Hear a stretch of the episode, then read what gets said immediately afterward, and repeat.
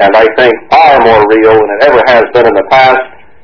And that is, come out of her, my people, that you be not partakers of her sins, and that you receive not of her plagues. Speaking of the whole Babylonian system that we find ourselves living in today. Isaiah 48:20 uh, echoes this. I'll turn back there just briefly because the context is very interesting. Uh, Isaiah 48 and verse 20. Go you forth of Babylon, flee from the Chaldeans. With a voice of singing declare you. Tell this, utter it even to the end of the earth. Say you, the Lord has redeemed his servant Jacob, and they thirsted not when he led them through the deserts. He caused the waters to flow out of the rock for them. He clave the rock also, and the waters gushed out. In other words, at the time God began to deliver his people out of captivity, out of Egypt, he performed great miracles and brought them out of there. And for the end time church, he says, Go you forth of Babylon, come out of her, my people. And it is in a context of a time of going to a place of safety when he says that here in Isaiah. What are we to get out of, brethren?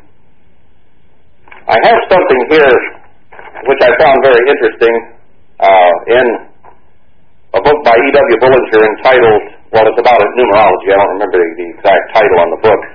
But under the subheading of 666, he explains that the Antichrist will doubtless be found to have the number 666, probably in his name as an individual. Uh, but he says the reference to and connection with the secret mysteries of the ancient religion goes far deeper, and it will again be manifested in connection with the last great apostasy. If six is the number of secular or human perfection, or unity, unified together, then 666 is a more emphatic expression of the same fact. And 666 is the concentrated expression of it. 666 is therefore the trinity of human perfection. That's sort of an oxymoron in itself, human perfection, but uh, nevertheless. The perfection of imperfection, well, he says that. the culmination of human pride in independence of God and opposition to his Christ. Another quote, but 666 was the secret symbol of the ancient pagan mysteries connected with the worship of the devil. It is today the secret connecting link between those ancient mysteries and their modern revival in spiritualism, theosophy, etc. The efforts of the great enemy are now directed towards uniting all into one great whole. The newspapers, world and religious, are full of schemes as to such union. Reunion is in the air. Remember the feast? We talked about revival, reunion, or John did. The societies for the reunion of Christendom and the conferences for the reunion of the churches are alike parts of the same great political movement, and are all making for and are signs of the coming apostasy. During this age, separation is God's word for his people and is the mark of Christ while union and reunion is the mark of Antichrist. I find that a very interesting statement in the light of what we saw at the feast over and over and over again, that God is separating us. He is blowing apart and atomizing the church of God, while the world is calling for unity.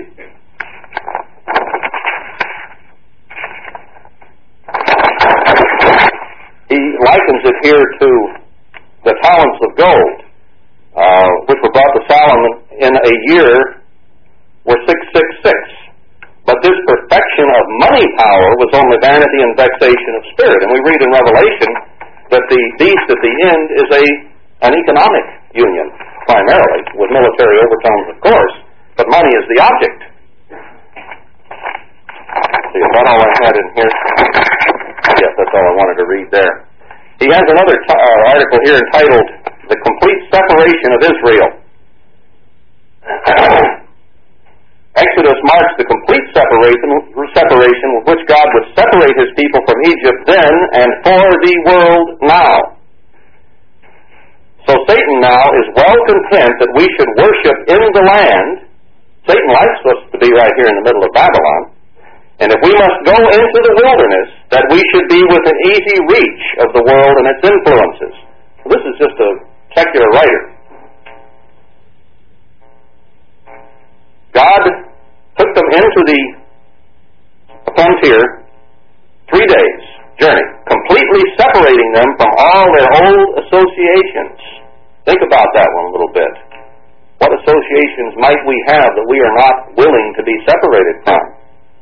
The difficulty of drawing the line, which so many Christians experience, arises from the fact that it is a crooked line, and that it is an attempt to include that which cannot be included. How much have we heard about syncretizing the world's ways into the church, and how it is so easy for us to bring Babylon into the church? Now, those are the words of Bullinger having to do with 666. In other words, unity or universal or Catholic or global or New World Order or whatever you want to say is the purpose and the goal that we see everywhere about us today in the newspapers, wherever you look. They're talking about let's get together and have world peace. Recently, the Pope said, just this past week, I read in USA Today, that the creation and evolution are okay together. We can meld these together and not have a problem. God created a monkey and gave it a spirit, and it later became a man, essentially, is what he's saying. And he also said that Luther is okay, and maybe we can now recommunicate Luther. And one of the Lutheran re- uh, leaders in Germany said, Is the Pope now a Protestant? Remember the old standby expression we've used in, to verify something? Is the Pope Catholic? Perhaps there's a question now. I think in terms of what he's trying to do, certainly yes, because Catholic means universal or global. And he is making moves toward uniting the thinking globally. He's pulling in the evolutionists with the revolutionists, uh, the revolutionists, the evolutionists uh, with the religious, and he's pulling together uh, Protestant daughters to try to pull them back in. So it's all the same thing. And you read in uh, Revelation 17 and 18 about the one mind, power, and strength of the beast. How he reigns, she reigns over the kings of the earth, and how all nations are deceived by her. So it is a global thing. It's not just the Pope and somebody in Germany with a few bombs. It's bigger than that. Revelation clearly says that. I hearken back to the Tower of Babel, where again man sought unity of purpose apart from God for his own uses. And what did God do? He blew it apart. No more would that happen until now. So the world is desperately seeking a unified global international government, and some in God's church right now are seeking unity. They think we ought to all get back together. But I tell you, under the present conditions, that is utterly impossible. Because too many people are thinking different ways. And under the present configuration, that cannot happen. I don't care how much it sounds good or how much we might wish it. Until God gets done doing His separating, it will not occur. And that's basically what we're going to talk about today. Since the world is unifying, I'm going to talk about separating. I thought Bill Bullinger made a very good point there. Will we come to the place of Matthew 24, 1, 2, where there is not one stone left upon another? Now, what did we do at the time of baptism, brethren? We pledged our lives to remove ourselves from Babylon. We put our hand to the plow. We said, I will be transformed, not conformed to the world. And I will say, I believe, that God will continue separating and dividing us until we separate ourselves from Babylon, or we will be left behind in Babylon. Let's go to 2 Corinthians 6 and see what our position is and what we should be focusing on right now. Uh, those, most of us who are within hearing of my voice right now we're at the feast in San Antonio, and I think you heard this message loud and clear And it seemed to be not just what God was inspiring one or two to say, but it kept coming up in all the sermons, all the sermonettes, that God is warning us to repent at this time. 2 Corinthians 6, and let's pick it up in verse 14. Be you not unequally yoked together with unbelievers. For what fellowship has righteousness with unrighteousness? And what communion has light with darkness? How much should we be involved with this world? And what concord has Christ with Belial? Or what part has he that believes with an infidel? We just don't have much in common out there. And if we do have a lot in common with people in the world, then I think we should investigate our attitudes. Because they, what they are thinking out there in this world is a lot different from the way God thinks. And if you are thinking like them and getting along with them, you may have a problem. And what agreement has the temple of God with idols? For you are the temple of the living God. As God has said, I will dwell in them and walk in them, and I will be their God, and they shall be my people. Wherefore come out from among them and be you separate, says the Lord. And touch not the unclean thing, and I will receive you. Implying that if you do touch the unclean thing, he will not receive us. Now that's fairly plain. I don't know how Paul could have put it any plainer. Now let's go back quickly to James 1. I'm trying to slow down a little bit for the sake of our translator in Belgium and for the sake of you whom I've been speaking too fast for in the past. So uh, if I get excited here and get to going too fast, uh, somebody wave at me or point a stick at me or something here. James 1.27 Pure religion and undefiled before God and the Father is this, to visit the fatherless and widows in their affliction, and to keep himself unspotted from the world. We are seeking to cleanse our garments that they be clean when Christ returns. And we can't allow the spots of this world to get on our clothes. Now that is pure religion and undefiled. That boils it down as much as is possible, I think, to boil it down. Isaiah 52. Isaiah 52. And let's begin in verse 11 here. Depart you, depart you, go you out from thence. Touch no unclean thing. Go you out of the midst of her. Be you clean that bear the vessels of the eternal. And then he talks about a place of safety. For you shall not go out with haste, nor go by flight. So before God will be willing to take us to a place of safety, he expects us to be cleansed, to be purified. Why would he take us there if we don't want to go there? Remember what Lot's wife? If we want to keep one foot in it, what motivation does God have to bring us out of it?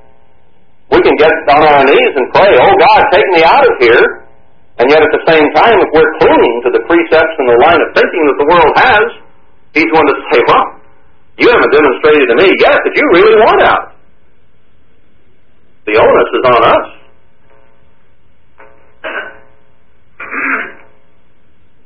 Sanctification, or the separating and setting apart is the major step to salvation that is most frequently overlooked. There has to be a purifying and cleansing period. We have to separate from sin. Now let's talk about the ways that we might separate, because it's easy to say separate. What does it mean? Let's talk socially. to be not unequally yoked. We've used that, and it is in the context of marriage. What else? How else do we get unequally yoked with this world? So many ways. Let me count the ways. We get so involved with our families sometimes, we allow them to take us away from God, whether it be brothers, sisters, mothers, fathers, or whatever. Didn't Christ say that His word was a two-edged sword and it would divide families? Are you willing to give up family? Comes time to go to a place of safety or into the kingdom of God, family may be left behind. How badly do you want to be with Christ? Or do you want to be with your family more? It's easy to say I'd rather be with Christ. but do you know that? Are you in the little things now, putting Christ ahead of family? See, there's the test. Or do you go along with family and their recreation or their desires and demands of you as opposed to doing what God would have you do? You can check yourself on that. See, there's a litmus test there. It'll come up one color or the other. Analyze your life. Analyze what might be pulling you away. The Spirit is thicker than blood. What did Christ say? These are my family. Your mother, your brothers are outside. No, this is my family. We have to make that choice. We don't have any, I don't have much in common with a lot of my blood relatives anymore.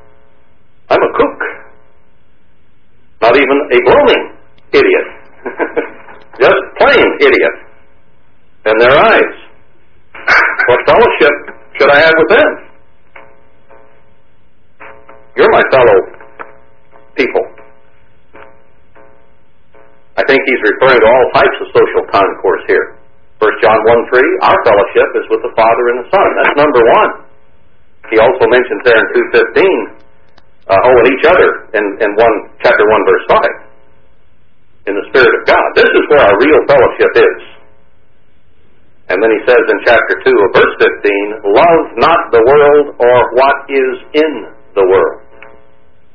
Now we might say, I don't love this world, but I'll just bet if every one of us would examine our minds, there are certain things in this world that we still like. Entertainment would be a good place to start. Take heed when men speak well of you. See, we're not supposed to be in step with them socially. Romans 13, verse 13 through 14. I'll turn back and read that one. Romans 13,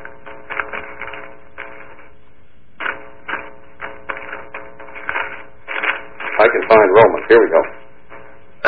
Let us walk honestly as in the day, not in rioting and drunkenness, not in chamberings and wantonness, not in strife and envying. That's the way the world is walking. But put you on the Lord Jesus Christ and make not provision for the flesh to fulfill the lust thereof. People say, well, I'm sure having a trouble with drinking.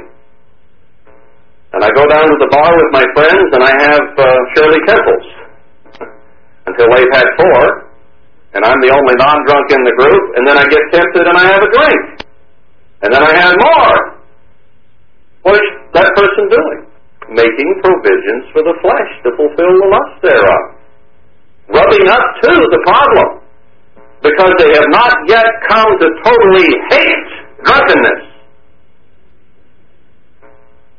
And have not faced the fact that they cannot drink at all because they cannot control it. Stay away from temptation. Flee temptation. I'll tell you what, if you belly up to temptation long enough, it'll get you. I'm 52 years old, and I can tell you that that is true. And I don't think any of you would even try to talk me out of it. I can stand anything but temptation. As the old saying goes. Now, on the other hand, temptation implies resistance. oh, I wasn't tempted, I just did it. See? Well, you don't hate it. it's when you hate it and are tempted that you have to resist. All right, what about culturally? We'll probably buzz by this in Ezekiel 43 a little later where this individual was dressing up to meet her lovers, speaking in type of Israel.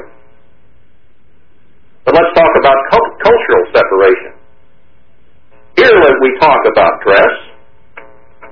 Does how you appear mark you as one of this world?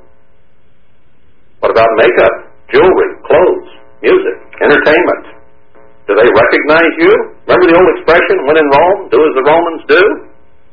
I don't want to look different. All my friends, all those at work, all those at school, will look at me funny if I don't dress the way they dress and do the things they do. But God says we're supposed to be different. We're not supposed to identify with them. When in Rome, don't do as the Romans do.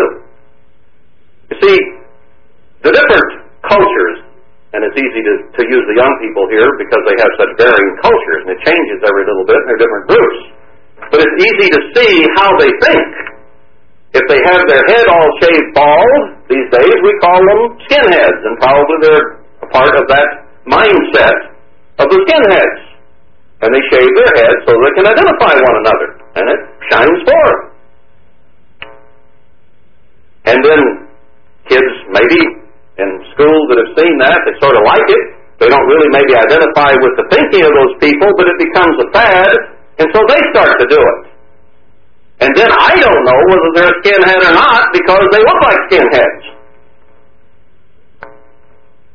The same is true of New Age clothing. If you're a New Ager in the music you listen to, you'll start picking up the paraphernalia of New Age. Paraphernalia may be the wrong word and probably is the right word. or the grunge look. People will identify you as a scrounge, a grunge, I mean, excuse me. Does God want us to look grungy?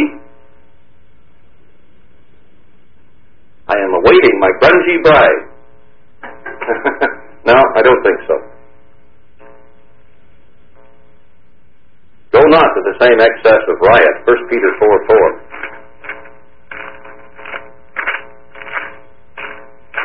Wrong direction. I guess I already quoted it, so it wouldn't matter, but let's read it. 1 Peter 4 Verse 4, Wherefore they think it strange that you run not with them to the same excess of riot, speaking evil of you. That one just doesn't fit in, they'll say at school. They don't dress like we dress. They don't follow the latest fads. All right, the latest fad is the skirt halfway up the leg. What if it goes halfway up the behind? Going to keep following the trend? It's come halfway down to the waist at times. Where do you stop following the trends of this world? I suppose when we start getting uncomfortable is when we begin to make the change. But can we trust our judgment in that? Or do we look at the Bible and get God's standard of the way we ought to be? Someone asked me, well, are all these body rings that people are starting to do? Now that's the, the, the latest fad, I guess, is body rings and tattoos if it hasn't changed in the last week. But now they've got rings in their ears, lots of them, and rings in their noses, and rings in their nipples, and rings in their navels. And I don't know where all they have rings. But that's the identifying mark with what's going on with the young people today. Someone asked me the question, well, is it wrong to wear these rings in different parts of your body? And you can turn to Scripture, which I quoted, and it talked about and Christ's bride there in Ezekiel 16, didn't it talk about a nose ring? Or was it a forehead ring? I forget. Now, anyway, there are examples in the Bible where there were rings in places that our American culture heretofore has not worn rings. And I said, well, I can't point to scripture and verse that says a ring in your nose is wrong. But the spirit of the law comes in here. A ring in a certain place might not have been wrong in God's eyes in a certain culture, but it could be wrong in today's culture because of what it stands for. You see, it identifies you with this world and a certain element of this world. It doesn't identify you with God in any way. So consider culturally what you're thinking about. Are you identified as part of this world? Do you fit in with it? Politically, we have to separate Mr. Armstrong, many, many years ago, said we wouldn't vote. Why should we get involved in this world? 1 Peter 2.11. Since we're right here in the book, let's turn to that one. 1 Peter 2, verse 11. Dearly beloved, I beseech you as strangers and pilgrims, abstain from fleshly lusts which war against the soul. We, we aren't part of this society anymore, brethren. We are set apart as a particular people, called out and separated of God for a holy use. And that is the mindset we need to have when considering whether we ought to have a ring in our nose. I, there are other considerations for me on that. I hope you don't get a cold. Well, I guess you can take it out. It still has a hole. But uh, whatever. Hebrews 11. Hebrews 11. And let's look at verse 13. These all died in faith, not having received the promises, but having seen them far off, and were persuaded of them, and embraced them, and confessed that they were strangers and pilgrims on the earth. That's not a new scripture to us in God's church.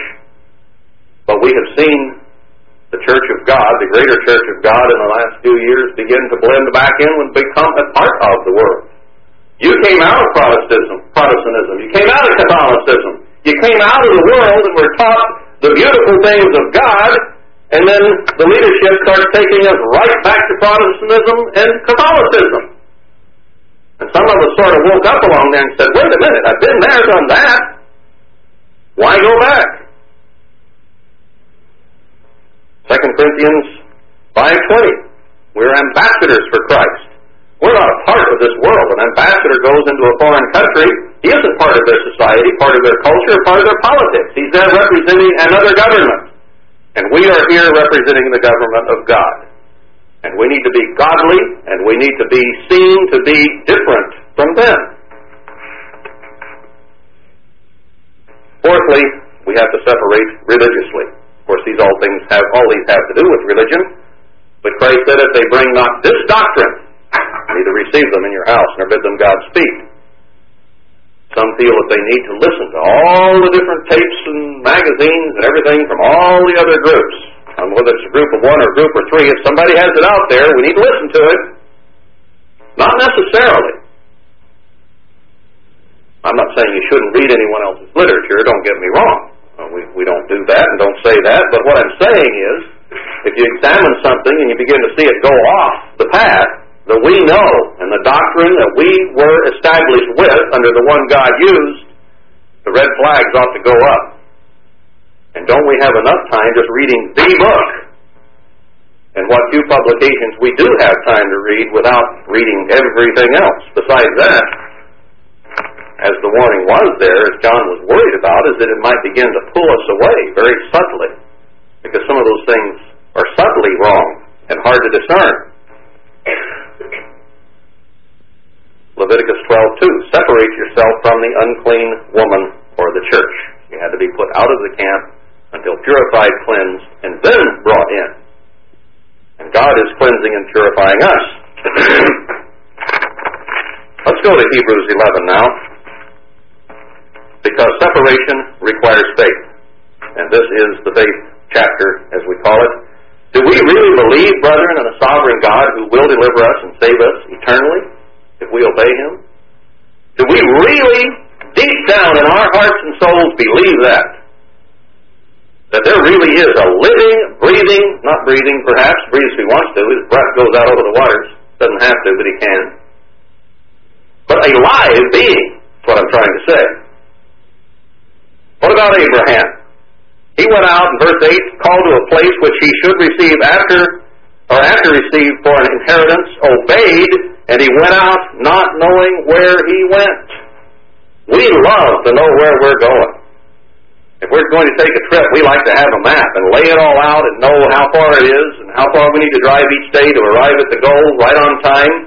We want to be sure that there's food and lodging and everything along the way that the road starts all torn up, that we can't get there without major detours. We like, in other words, to see where we're going.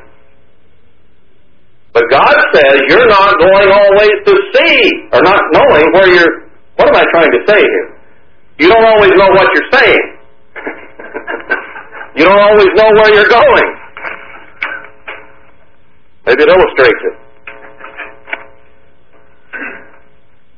What about healing? Let's use that as an example.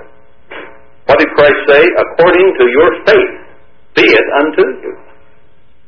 We used to have a lot of healings in God's church, some of them very dramatic. I can remember back in the 50s and 60s that those things occurred.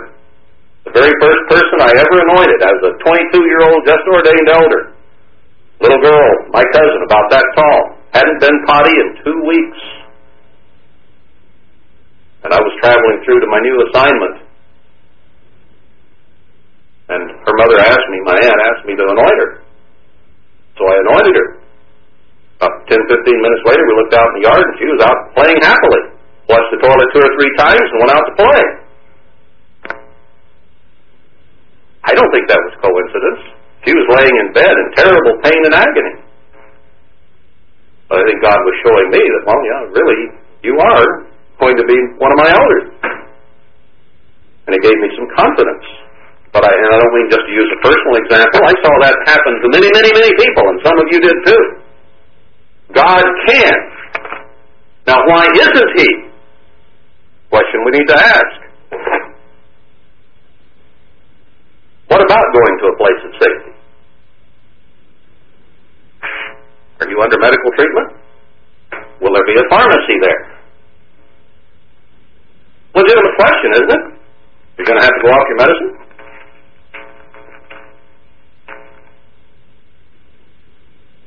Do you have the faith to go without your medicine? Is God sovereign? I think the problem is that according to our faith, be it unto us, and we don't have enough faith. We're afraid we'll die. We're afraid that we'll leave our families behind sometimes. Why are we afraid we'll die? Because we don't trust God. And we don't fully, deeply believe that when we were baptized and surrendered our lives to God, that they belong to God. And whether we live or whether we die is up to God entirely, and we should not be trying to circumvent His authority and sovereignty in our lives. Do you trust God to do what is best for you and your relatives? Or do you not? Will we trust in God whom we cannot see or men whom we can see? And another question, the first tape you heard probably when you began to come to this congregation was, do you see God in your life? And I ask you another question. Do we even yet see God in our life? And if so, how clearly? Will He heal you spiritually if you insist on unclean thoughts? Sexual fantasies? Money fantasies? Will He heal you physically if you insist on medical solutions? I am your healer! Psalm 103. Is God a jealous God or is God not a jealous God? Look up His words. These are hard sayings, brethren. The whole point of Hebrews 11 is why will He come to us if we refuse to go to Him?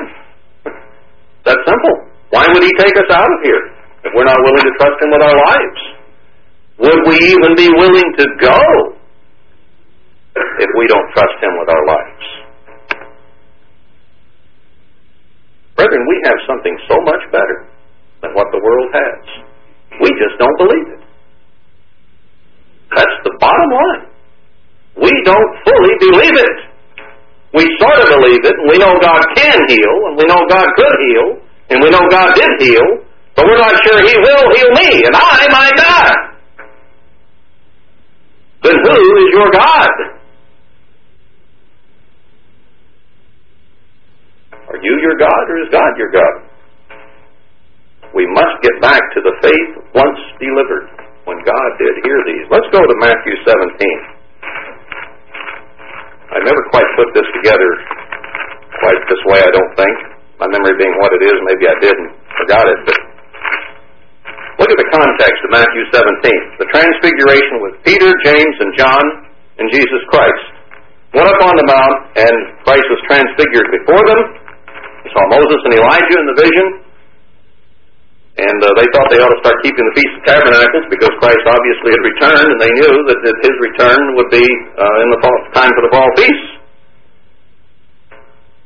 And he told them to tell the vision to no man.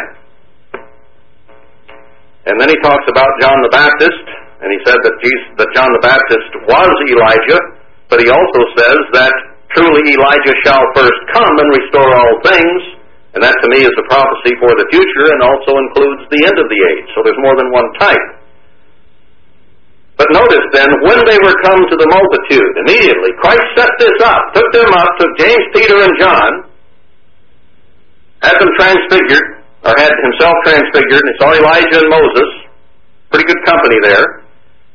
And the multitude came, a certain man, kneeling down to him and saying, Lord, have mercy on my son, for he is lunatic and sore vexed, for oft times he falls into the fire and oft into the water.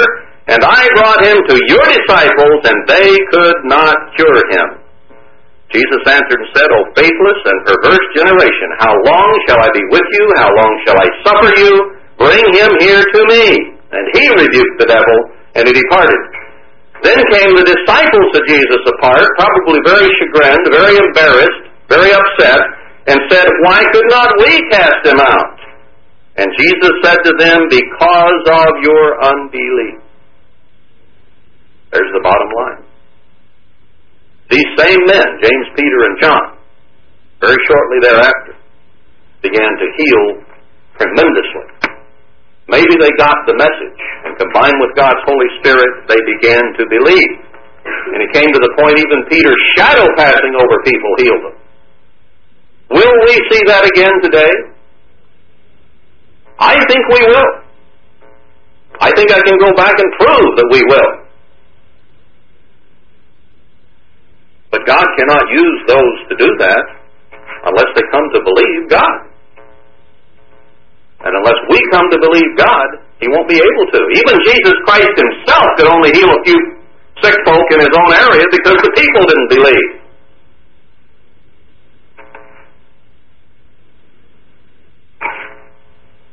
We need to ask, brethren, for this kind of faith. I think we can see that it's needed. Well, what do you do when you see that you need something you don't have? you ask for it. Maybe we need to plead with God that He will give us the kind of belief in Him that is required not just for healing, but for spiritual healing and salvation. Because physical healing is really neither here nor there. I mean, we're, our life is a vapor anyway. What difference does it make whether we live 30 or 70 or 90 years? None in the bigger scheme of things. Because forever is what this is all about. If I die today, what difference is it going to make except to a very few people who know me? Not much. Maybe not too much to them. They got to go on with their lives.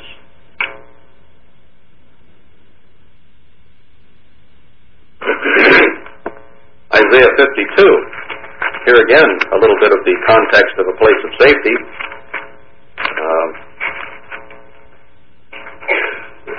did we read this, Isaiah 52? Yeah, we read that. Well, let's move on. That makes it easy. He says here, go not in haste, is the point I wanted to make. Some will say, what's the hurry? See, when Israel came out of Egypt, it was fairly easy, wasn't it? The whole kit and caboodle were coming out. It was easy to follow along. I'll line up and go with you. God's delivering us all. Great miracles. No problem. Let's get on the bandwagon. What about when they fled in the early New Testament church, the Ephesian era, to tell them? Apparently, they came out over the time of about a year. They didn't see that there was any big hurry to get out. Will we have that same scenario today? Will some be sitting at ease and say, oh, you know, it's no big hurry, and maybe miss the boat? Now, I didn't say there'd be a boat. I mean, miss the opportunity. I got to work on my idiom for poor Mireille over Belgium. What about now, brethren? What if word comes in a way that requires faith to just walk away from family, from friends, from your job, from all security as we know it? We are security minded. We like to see a check come in. We like to see a house over our head. You willing to just walk out the door? Sounds easy in theory, doesn't it? Are we really ready to separate what if it comes in a way it did from worldwide? Well, there was a lot of confusion and frustration and mixed signal there, wasn't there? It took us a long time to wake up and finally realize we should come out and how to come out and what to do. And there's still a lot of confusion. What if going to a place of safety comes under the same circumstances? What if we have to trust God? Might I add, of all people. Not that he's a people, but you see what I mean. Very probably the situation is not going to be clear cut. God wants to see if we will walk as Abraham walked, not really knowing what's going on. Follow the cloud, one step at a time. He opens up a little knowledge, you take the step. You don't stand back and say, I'm going to wait and see how this turns out. You might still be standing there and the cloud is way off. You better move forward as you have a chance. Will it seem logical? Things of faith don't always seem logical, do they? Let me cite one example. Peter walking on water. he was doing it as long as he was looking to Christ in faith, and the minute he looked down at the water, he said, This isn't logical. Blood. Everything that saved him is he looked back to Christ. Had he not looked back to Christ, I don't know whether God would have, Christ would have allowed him to drown or not. Peter had to go back to Babylon to preach. Why? Because Israel didn't leave Babylon. In 70 years of captivity, they had gotten comfortable there, their friends and family were there, their jobs were there, and even though they were in captivity, they didn't have enough courage and esprit de corps with the nation to get up and walk out of Babylon. They didn't want to separate and go back to Jerusalem. Do we really want to leave?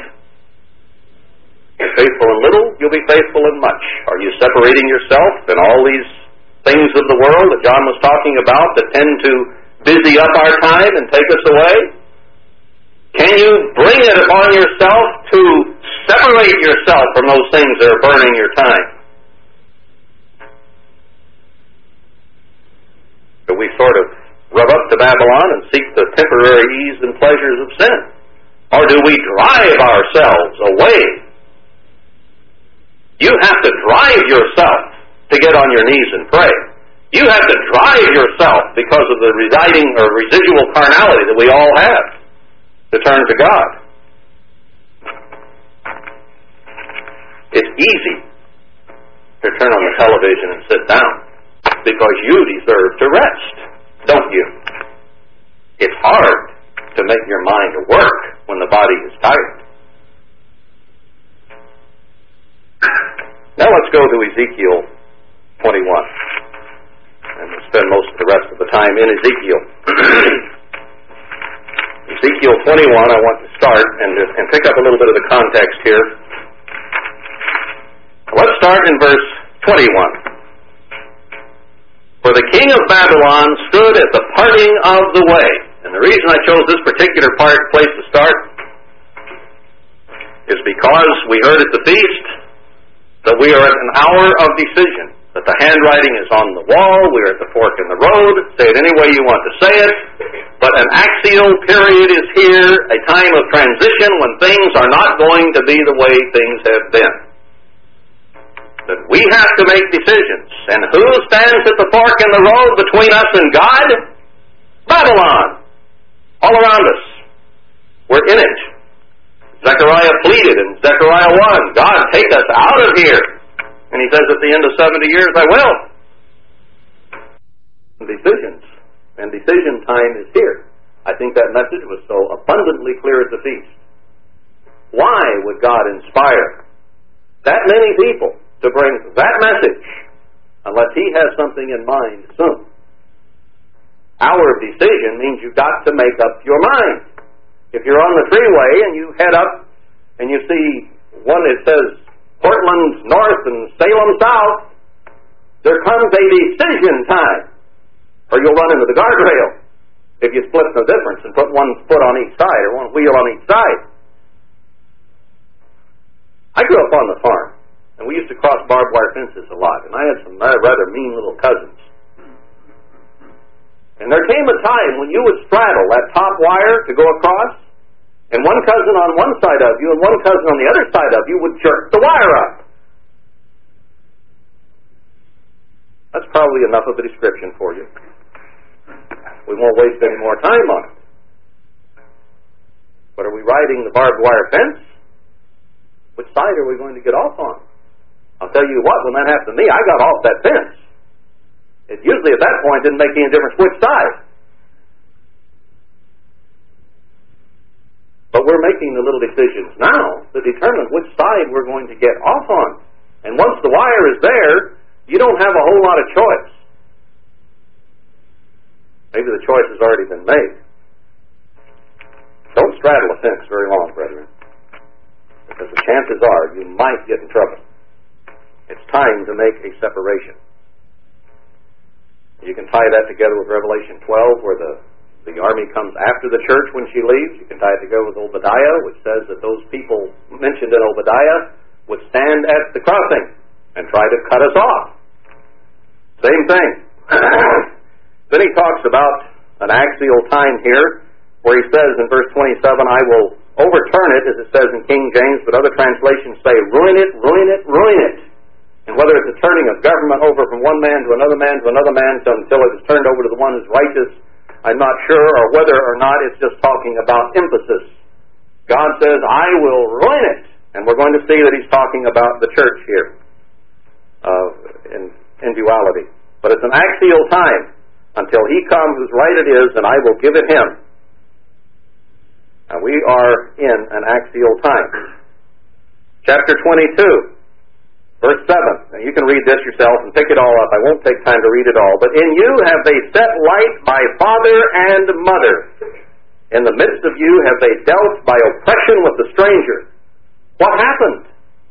Those who were leading the worldwide church of God began to take light the father's instructions and they began to disrespect the mother and the children all scattered to the winds happened right here before our very eyes, and we had to deal with it. And we're still scattered. by oppression with a stranger, and you have they vexed the fatherless and the widow. You have despised my holy things and have profaned my Sabbaths. Haven't we despised the holy things of God? And you are men that carry tales to shed blood, and they eat upon the mountains. Okay, uh, let's figure this spiritually. Spiritual blood has been shed by the thousands of people. In you have they discovered their father's nakedness, and you have they humbled her that was set apart for pollution. The church was set apart because of pollution to be cleansed. And they've defiled the woman, the church, with their false doctrines and taken us right back into Babylon if we allowed ourselves to go. They've taken gifts to shed blood in verse 12. Paychecks for spiritual blood. You have taken usury and increase. You have greedily gained of your neighbors by extortion and forgotten me. Uh, verse 18, Son of man, the house of Israel or the church is to me become dross. All they are brass and tin and iron and lead rather than silver and gold. In the midst of the furnace, they, re- they are even the dross of silver. God has put us in the fire, hasn't He? Haven't we been under a great deal of pressure? I think we all see that. Let's go down to verse 25. See, see what, well, it's verse 24. You are the land that is not cleansed. This church, the church, greater church of God, was not cleansed. See, that's what our goal and our purpose is here, is to cleanse ourselves, to purify ourselves, to prepare the bride for Christ. Verse 25, there is a conspiracy of her prophets. They got their heads together and decided this thing long before. Oh, we're just going to make a cosmetic change, they would announce. And then they'd make a major change of doctrine. When the minister, that, at that time I was in Alaska, when he first came up there in the 80s, knew those who had just been put in charge in Pasadena. And one of the first things out of his mouth, the first week or two, as I recall, was there are some big changes coming in the church, and you may or may not be left behind. And I thought, what does he mean by that? I don't have to explain now to you what he meant by that, but he was very close to some of those leaders. And look what has happened. Was there a conspiracy? God says so. A conspiracy among her prophets in the midst thereof, like a roaring lion ravening the prey. They've devoured souls. They've taken the treasure and precious things. They made her many widows in the midst thereof. Spiritually speaking, it couldn't be truer. Her priests have violated my law, have profaned my holy things. They put no difference between the holy and profane. You can eat anything you want. You can do anything you want. Just sing hallelujah. That's basically all religion is anymore. As Helmut called it, the uh, gospel church of God. Wow. They've made no difference between the unclean and the clean and have hid their eyes from my Sabbath, and I am profaned among them. And they have basically done away with the Sabbath now. I just saw recently that uh, a memo came out that the church is now, Worldwide Church of God, is going to have the members vote on when they want to keep the feast and how long they want to keep the feast. And that is preparatory, I think, probably, to saying, well, we took a poll and there's so much confusion, we just decided not to keep the feast. And maybe that'll happen this year and maybe it won't. But that's the direction it's going, very clearly. Her princes in the midst thereof are like wolves ravening the prey to shed blood and to destroy souls to get dishonest gain. Are they there for the money? Now let's go to 23. it talks about Aholah and Aholibah here, speaking of Judah and Israel, the, the whole shooting match, all of Israel, the whole church here. And then it warns about she's delivered her, I have delivered her, verse 9, into the hand of her lovers. They've gone right back to Babylon. They've gone right back to the Assyrian in verse 12, the Chaldean in verse 14, the Babylonian in verse 17, and the Egyptian in verse 21. Those four empires, they've gone right back to the beliefs, the doctrines, the practices, Christmas, Easter, the whole shooting match. But that system, that unified, that global system is trying to put together right now. Gone right back to it. Verse 26, they shall also strip you out of your clothes and take away your fair jewels. The good jewels of doctrine have been denied the church of God, except for those few who have come out. Verse 38, Moreover this they have done to me, uh, defiled my sanctuary in the same day, and have profaned my Sabbaths. Uh, verse 40, And furthermore that you've sent for men to come from far, and to whom a messenger was sent, and they call in speakers and uh, professors from other colleges to come in and teach. Mr. Armstrong, oh, would he have blown his lid? And lo, they came from whom you did wash yourself, paint your eyes, and deck yourself with ornaments, and sat upon a stately bed on a table prepared before it. And a voice of a multitude being at ease was with her. We are not here, brethren, to make you comfortable. They are there to set you at ease and sing songs, and everything will be hunky dory. Don't you believe it? She's prepared herself for Babylon and taken on Babylon as a lover. How sad! Is God angry with this? Let's go to chapter 24. The commentaries all say that chapter 24 in Ezekiel is a pivotal or axial chapter. All the chapters leading up to Ezekiel 24 talk about the judgment that is about to come on the church and on physical Israel. Ezekiel 24 describes that judgment once it is beginning to be done. Again, in the ninth year, in the tenth month, in the tenth day of the month, the word of the Lord came to me, saying, Now that, uh, just for what it's worth, equates to this year, the tenth day of the tenth month is December 20th.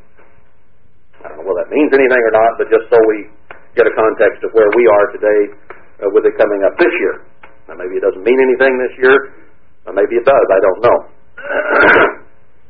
But Son of Man, write you the name of the day, even of this same day. See, he emphasizes this day. And that's the only reason I mention it this year. Uh, I don't know whether it means that a siege will come against Jerusalem this year or not, a siege against the church, or whether it means uh, in some year in the future. But he says, Mark this day. The king of Babylon set himself against Jerusalem this same day. Now, that siege lasted for quite a few years. Keep that in mind. And utter a parable to the rebellious house, and say to them, Thus says the Lord God, Set on a pot, set it on, and also pour water into it. Gather the pieces thereof into it, even every good piece, the thigh, the shoulder, fill it with the choice bones. The commentaries all say this is talking about the people of Israel. And we will say spiritual Israel. This is talking about the church. Remember 1 Corinthians 12 talks about the body of Christ and how it all, all the different parts fit together. In this particular case, the parts are all thrown in the pot separately. Does that indicate separation and division? You bet it does. The body is torn apart. And God said, set on a big pot of water, and I think the pot of water represents the organization, the church, and the commentaries go along with that, or the nation, they would put it. So the pot is what contains the members. And he says, well, light a fire under it. Have we felt the heat of that fire and that separation for the last umpteen years? When did it begin? Mr. Armstrong said he first saw Laodiceanism, Laodiceanism in 69. We began to see enemies coming about Jerusalem and besieging it in the early 70s, intellectually. We saw change of doctrine from 86 on. Tremendous changes there, where the enemies were tearing down the spiritual house that had been built. We have been in a bubbling, seething pot now for some years, haven't we? I think we would all basically agree with that. Don't you see parts bubbling up out of the pot? Don't we see parts here and parts there and parts flying by? Pieces is pieces and parts is parts, as the McDonald's commercial went. And they're not all part of a body. I just, you know, a chicken has parts. A chicken can cackle and lay eggs. But a pile of chicken parts does what? sits there and rots. It can't do anything. And we cannot make a concerted effort to do anything for God in our present boiling situation. So God says, I will set a pot. Now this is dual. I think it's talking about the church. And then later on, of course, it's talking about the nation. And we've seen the church pretty well boiled apart. Therefore, it can't be too long before he pours it on the nation and turns up the heat there. Take the choice of the flock and burn also the bones under it. Commentaries say the bones are the enemies that come about us, and they are the fuel for the fire that, that heats it up. Make it boil well, and let them seethe the bones of it therein. Wherefore, thus says the Lord God, Woe to the bloody city, to the pot whose scum is therein, and whose scum is not gone out of it. If you've ever boiled meat, you know that it forms a scum around the pot. Ladies will understand this. Bring it out piece by piece. Now there's a little consternation here as to exactly what that means. Does that mean that the body parts of the church are picked out of the boiling pot and begun to be reassembled after they have boiled and purified? That's what boiling does. It purifies, cleanses, gets rid of the bacteria, the spiritual sickness, the disease clean the parts in fire, and then pluck them out piece by piece. Let no lot fall upon it means apparently that you don't uh, determine who goes in and who does not go in. Didn't we all go in? I mean, God sees the parts laying around of the church, and He threw us all in, didn't He? We've all felt the pressure and the boiling and the bubbling. But it may also refer to when they start coming out, bringing it out piece by piece and don't discriminate and say, well, I like this person, or this person's part of my family, or, or this guy's okay, and discriminate and say, well, let's, let's have this piece and put it back in. No, he says, let no lot fall upon it. Don't discriminate. If it's boiled pure, take it out and use it. If it's not boiled pure, leave it in the pot. Didn't I say, if we don't come out of Babylon, God will leave us in Babylon? We saw that in other scriptures. For her blood is in the midst of her. She set it upon the top of a rock. She poured it not upon the ground to cover it with dust. What do you do with blood when you have an animal sacrifice? You pour dirt over it to cover it. And God says in this case, the blood's on the rock, not covered. The sins are not forgiven.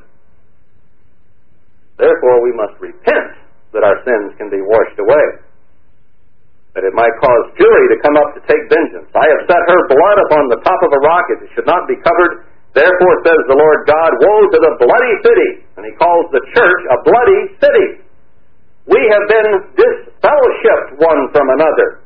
Using this analogy, brethren, we are dismembered from the body. What does a dismembered part do? Matthew 18, verses 8 through 9. If one part of your body offends you, hack it off, pluck it out, that the body might go in. God is going to save the body, but it may be missing some parts. And that part could be you or me. Now, he says in Romans 11 that if some parts are not clean and pure, he will graft in other parts. In other words, God is going to have a complete body. He is not going to marry a bride with a few parts missing. so if we don't do it, God will graft someone in who will do it. Thus says the Lord God, Woe to the bloody city, I will even make the pile for fire great. Heap on wood. Now it's already boiling, and he says, Heap on more fuel. I am going to scour this church. And spice it well, and let the bones be burned. Then set it empty upon the coals thereof. Once you boil the parts out, then set it empty on the fire that the brass of it may be hot and may burn, and that the filthiness of it may be molten in it, that the scum of it may be consumed. now that's a pretty clean, clean pot. Cook the pot until the scum is atomized. Does that look like God is going to continue blowing things apart? Until we are clean who bear the vessels of the eternal. She has wearied herself with lies, and her great scum went not forth out of her. Her scum shall be in the fire. How much do you need to clean your mind? You just need to clean up a couple things and you'll be okay, just as I am, Lord? I don't think so in this context. And your filthiness is lewdness, because I have purged you, you were not purged. I will not go back, verse 14, neither will I spare, neither will I repent. According to your ways and according to your doing shall they judge you. We'll be judged by our works, by our fruits, by what we do. Then he says, Prepare to cry, make no mourning for the dead, bind the tire of your head, and put your shoes upon your feet, cover not your lips, and not eat not the bread of men.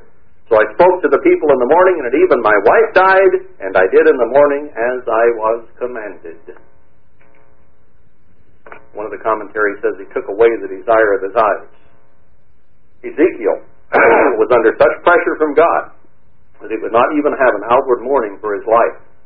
In the evening, his wife died, and the next morning, he went to work. Does that tell you this is important? Or not? And the people said to me, Will you not tell us what these things are to us that you do? And who is doing this? Verse 21. Thus says the Lord God, Behold, I will profane my sanctuary. I will dismember it. I will take it apart. Read Lamentations if you want confirmation of that. Thus Ezekiel is to you a sign, verse 24. According to all that he has done shall you do, and when this comes you shall know that I am the Lord God. All right. Do we know now that God is the Lord? We've seen this happen to ourselves. Verse 26 That he that escapes in that day shall come to you, to cause you to hear it with your ears.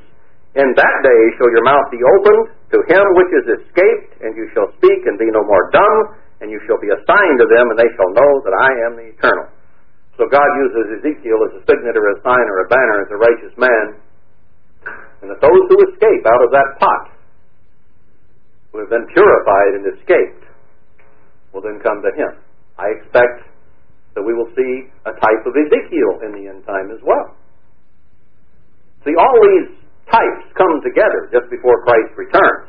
Types of John the Baptist, types of uh, Zerubbabel, types of all kinds of types, Moses, Elijah, you name it, because Christ is going to be all in all. So all of these things that God has written about in the Bible are written for our admonition upon whom the ends of the world come, and each one of these Jeremiahs and Ezekiels is simply a type of the end. I suspect they will probably be uh, boiled down, if I can use that expression in this context, to the two witnesses, unless David is a third person uh, who is gathering Israel while the witnesses do their work. But when you put the whole story together, uh, it looks like that those two are the final types before it is handed over to the one, Jesus Christ. what happens when the heat comes on, brethren? Ezekiel 15, I won't turn back and read that for sake of time, but it talks about the fire in Israel, and they hop from group to group. Have you seen that happening at all? We, we are difficult to satisfy right now. We don't know what to do. There's still a lot of confusion around we better find a lifeboat, maybe an insulated one in a boiling pot, and jump in and stay there. The water's hot. What does boiling pot uh, a, a boiling pot do? It will focus us on our real goals, not these temporary physical goals that we so easily get off on. Heat does that. Tribulation does that. What happened to the disciples when the heat was on? When Christ began to reveal what he really was and who he really was. And they talked about killing him. Boy, they were gone. I don't know the man. Peter three times. Who, who are you talking about? I'm not one of them. When he was converted, he fed the flock. Jeremiah 1.13 talks about the seething pot and trouble from the north. The Assyrian comes from the north. The Babylonian Empire, the Chaldean, all of these combined as a unified 666 come against us. Will we run? Isaiah 11:12 says, "Assemble the outcast." Ezekiel 14:22 through 20 through 23 says, "The remnant will come to you as a type of the church." So the separation will begin to end, and God will begin to regather, as we said in other sermons. So I won't belabor that point now. But those who escape out of the boiling pot are going to be reassembled. Gather others to him, it says in Isaiah 55:8. Now let's uh, let's wrap this up. A uh, couple of other things. Isaiah 59, 1 through 2. What separates us from God? Our sins. He has turned his back on us because we turned our backs on him in sin. We're separated from God. Isaiah 51, what chapter 50, verse 1. God separated from or divorced Israel for her whoredoms, for her fornications. 1 Corinthians 7. You can live alone if you can't have the peace of God together, John said at the feast. That's what this is talking about.